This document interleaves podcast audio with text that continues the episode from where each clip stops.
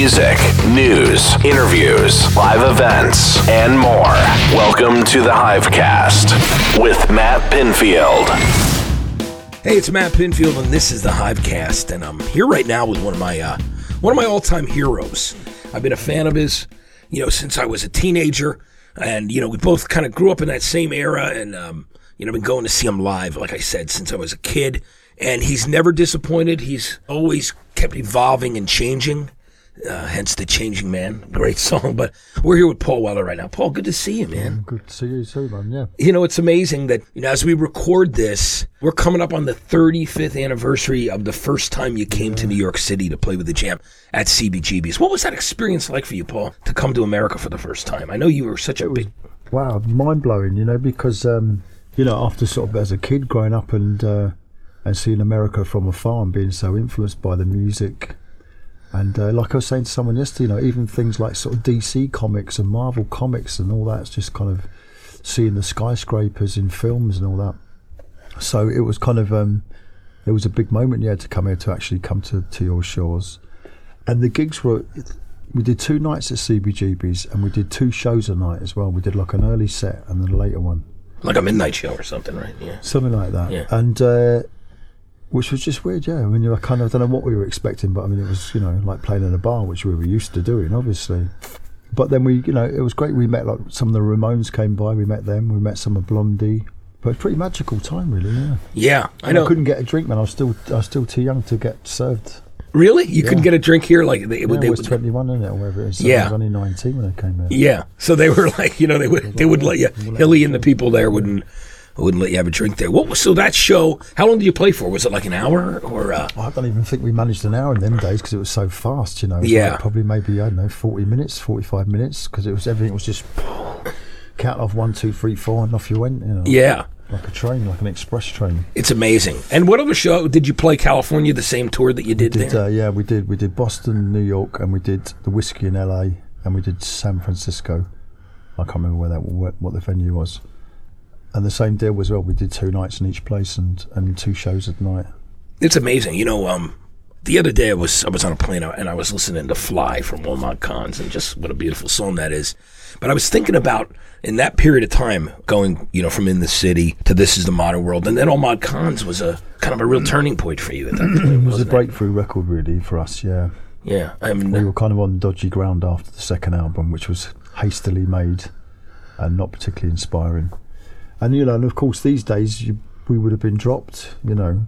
Yeah. So, but we were lucky at the time we came up in, because we had a chance to make our third album, and we got it right, you know, and that was the turning point. And because of its success critically and, and commercially, but it made me start taking what I did seriously. I just thought, oh, there's, there's a bit more to songwriting, and uh, and that was kind of it, really, after that, you know. I kind of sort of took myself seriously and uh, tried to make a craft and a life out of it all, you know. Yeah. Well, there was like a different version of uh, of All Mod Cons, wasn't there? There was actually, yeah. you guys had put some of the things that ended up on some of the B-sides, like, you know, Andy and Uncles and mm. that stuff was there, and then you, you changed it for other songs at that time. So, you know, when you look back, yeah. in that period of time, too, to release a single like Down at the Tube Station at Midnight, which was a really, if it, it's a very stark, dangerous song, mm. and to have that become really kind of your first big hit at that point in time, right? Yeah, I don't know where, yeah, it was kind of a hit of, of kinds. It was in the top twenty or something. But it was, yeah, it was, a, it was a very unusual song to have in, in the charts anyway, you know. But I think, you know, again, it was for whatever they're worth or not, but a lot of the kind of critical, the reviews of the record were really strong, and um, people started to take us seriously as a band and, and me as a lyricist and songwriter, you know.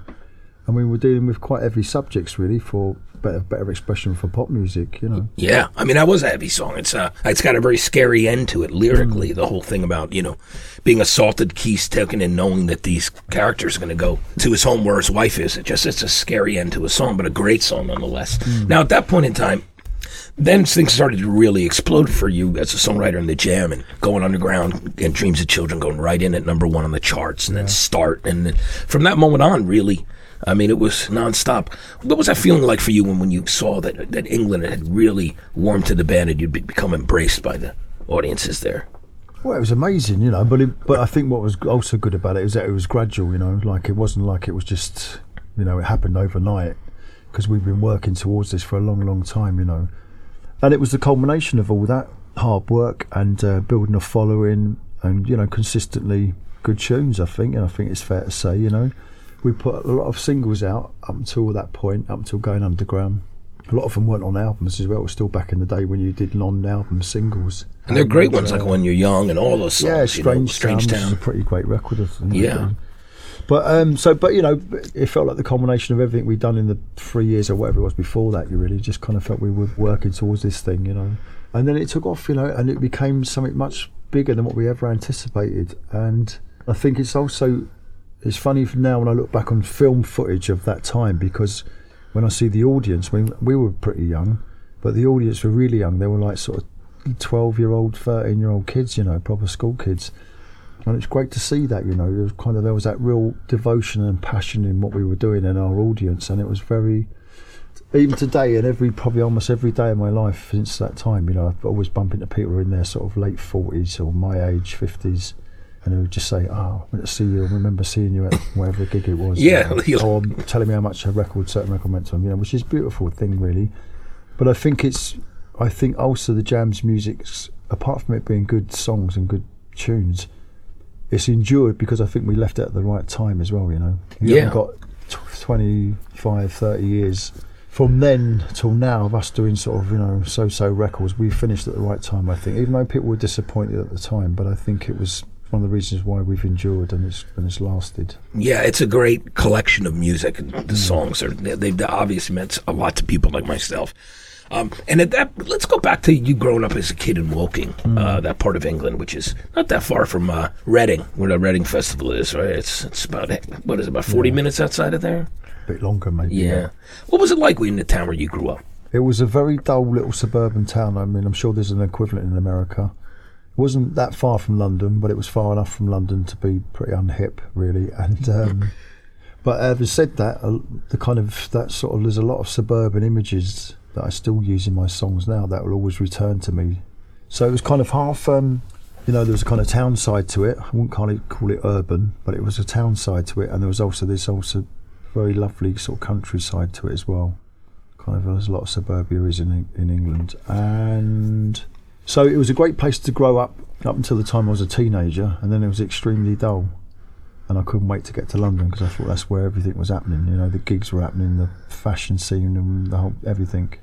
But growing up, you know, I spent most of my time either looking through the window at the two boutiques, as they called them, the two clothes shops. There was only two in Woking, or the rest of my time in the two of the record shops that were in the town as well. Yeah. So it was always just clothes and music for me. There was. And, and you know, it was of that time in the seventies, there wasn't really anything else, you know. There was only there was really only music and football, and that was it, really. Yeah. You know? There wasn't any other distractions or any alternatives. That was the things that you're into. And if you're into a band or a football team, those things defined you. They defined who you were, you know. Yeah. And who were you? You loved the Beatles, of course, as a kid. And the Who, Manfred, things like yeah, that. Still am. I know the Beatles are still one of your favorite bands of all time. What were, were those some of the first records you were listening to back then, Paul? Yeah, it would have been the Beatles, yeah. I mean, I'm basically, my mum was, she was a very young mum. She had me, she was like eighteen, so she would have been buying singles and stuff. And um, but yeah, the earliest music I can remember was definitely the Beatles and uh, Roy Orbison, Elvis. And then I suppose a little bit later on, just the kind of sort of pop hits of the time, you know, Loving Spoonful, to the Kinks, to the Small Faces, uh, the Stones, obviously, you know, but what whatever was in the charts, mate, yeah. you know. So it would I'd be playing the singles that my mum had bought on our old-fashioned radiogram, which was like a very old record player, yeah, or um, or the radio, you know. At that point, were you listening to some of the stations, the pirate stations that were out there? I mean, or was no, it the B B C? I was kind of too young. I missed all that, you know. I'd be too young to even be aware of it, to be honest. So I don't know what I, I suppose must have been Radio One, yeah, which started in sixty-seven. But, yeah, with uh, the move. Uh, right? That's right, yeah. yeah, Flowers in the Rain, yeah. yeah. Um, so I guess it would have been from that. It's amazing, though, when you when you think about how much time that's been. Now, when you decided to break out and do the Style Council, and uh, tell me w- about that period. Was there a time in particular that you realized, you know what, I, I got to stop the Jam thing out there. I want to explore something else. What was... Yeah, I just thought it came to its... Um, it just came to an end for me, and I, I just didn't want to continue, you know. And I felt bad because I knew it was going to upset a lot of people, band included, and uh, But, you know, you have to be true to yourself, really. And I just thought, I can't really continue with this. And and I, and I wanted to go off and do something else and find out who else I could be and what else I could do in life. And um, I was still a young man, you know, I was only twenty-three, twenty-four. So, but I'd been with the Jam, you know, even though we hadn't been making records that long, but I'd been with them since the time I was fourteen, you know. It's a long time, ten years of my life, really. So, you know, I needed to go off and do something else, you know. And uh, like any sort of change in life, it upsets a lot of people at first, but it's ultimately good for people, I think. Yeah. It, I mean, it is. And you needed to do that anyway. Yeah. You're thinking, you know, it's funny. I don't know if I ever told you this, but my, well, I've been married and divorced twice, but my first wedding song was You're the Best Thing. It was played, yeah. I remember. And the guy started it on the record on forty-five on the album. So all of a sudden, we're going to have to have the first dance. And then going, and then it slowly slows it down and stops it. He was already half in the bag. You know, and he was hammered at the time, I think. But, um, yeah, it's amazing looking back on that. Now, you've started uh, incorporating some of the, some of those old Style Council songs back in the set, like Shout to the Top, which, which is... Yeah, well, I don't do too many of them, actually, but... Yeah. Um, Yeah, we have done in recent years. We've done a few. Yeah, I have a problem with doing older songs. It's not really because I, I have to sort of feel some connection with a song to be able to do it justice, and it's difficult sometimes because my head's always into what I'm doing at the time, the new stuff, you know. Which is, um, you know, I mean, I, I love the fact that you've been doing that. You've been. It's been twenty years now since you went solo, right? Is it? Yeah. So you, yeah. Here we are on the eleventh studio album, which, congratulations, entered the charts at number one in England, which yeah. I was so happy to see. Does it blow your mind sometimes thinking, man, I can't, it's, I've already made eleven records from that very first solo album? Well, you know, you know how quick it all goes, life goes anyway. I mean, I can't, so I'm going to sit here and talk about thirty-five years ago when the first time I played New York. I mean, it's yeah. just like, what is it? You know, it's just gone like, like that, you know, so... I never count the years or the records. They yeah. just fly. They know? just come out of you, which yeah. is which is a really cool thing. Now on Wake Up the Nation, you'd worked with Bruce Foxton again on, on, on one track, which uh, yeah. or two tracks, was it? Two tracks. Yeah. yeah. And that, how was that experience? It was good. It was fun, actually. Yeah, it was obviously the just the right time in our lives to um, to get back in touch, and because um, yeah, you'd lost your dad at that point. Lost me dad, and Bruce lost his wife. You know. Yeah. And. Um, And that's why I got in t- back in touch with him to see how his wife was doing before she passed away. So, you know, it kind of that sort of broke the ice between us, really. And and, we, and since then, we've been sort of talking and just be friends again, you know. And um, but yeah, it just I don't know. Well, I mean, the two songs in question, but they, when we was working on the backing track, I just thought Bruce would be great on these, you know. His style. Fast Car, Slow Traffic, right? Yeah, so it was kind of perfect for his style, you know. So he's the right man for the job. But it was it was fun, you know. It wasn't really uh, it wasn't awkward in any way. We had a laugh doing it, and we didn't sort of dwell too much on the past. We just spoke about what we're up to now, you know. Yeah, which is what you've always done. You've never been a guy big on nostalgia. That's one thing that you said to me uh, a couple of years back. You said, you know, because people always ask you, would you reform any of those bands? And you're like, no, I'm living in today, which mm. is the most important thing. Let's talk about Sonic Kicks. Yeah. It's a it's a perfect title for the album. Because, I mean, you look at the sounds and the things, there's buzzing guitars on there, there's synths, there's so much stuff happening. Mm. What were you listening to uh, when you started working on the tracks? Were you listening to... Um, I don't know if I was listening to anything particularly. I mean, apart from the fact I listened to music non-stop, but I can't say that there was one particular style of music. I mean, I think the only kind of maybe definite influence would be I listened to a lot of electronic avant-garde music. Most of it, I couldn't even tell you what it's called because it was like sort of compilations that, that my wife bought me. Some like, you know, Krautrock stuff, you know. And bit of that, yeah. yeah. But I um, mean, you know, I kind of I got into listening to Neu, a seventies German band called Neu. Yeah. Who only made about three three records, I think, but I really, really liked that. And I got into that. And I got into that through um, a, someone, a reviewer, a critic, mentioned that one of my tracks on a previous record sounded like Neu, so I thought I'd better go and check it out then. Something from Wake Up the Nation he was talking about? I think before that. Oh, yeah. Actually, yeah. yeah. Whatever the record was, Twenty Two Dreams. Yeah. And, um, but yeah, I liked it, you know, so I guess there's a bit of that influence in there.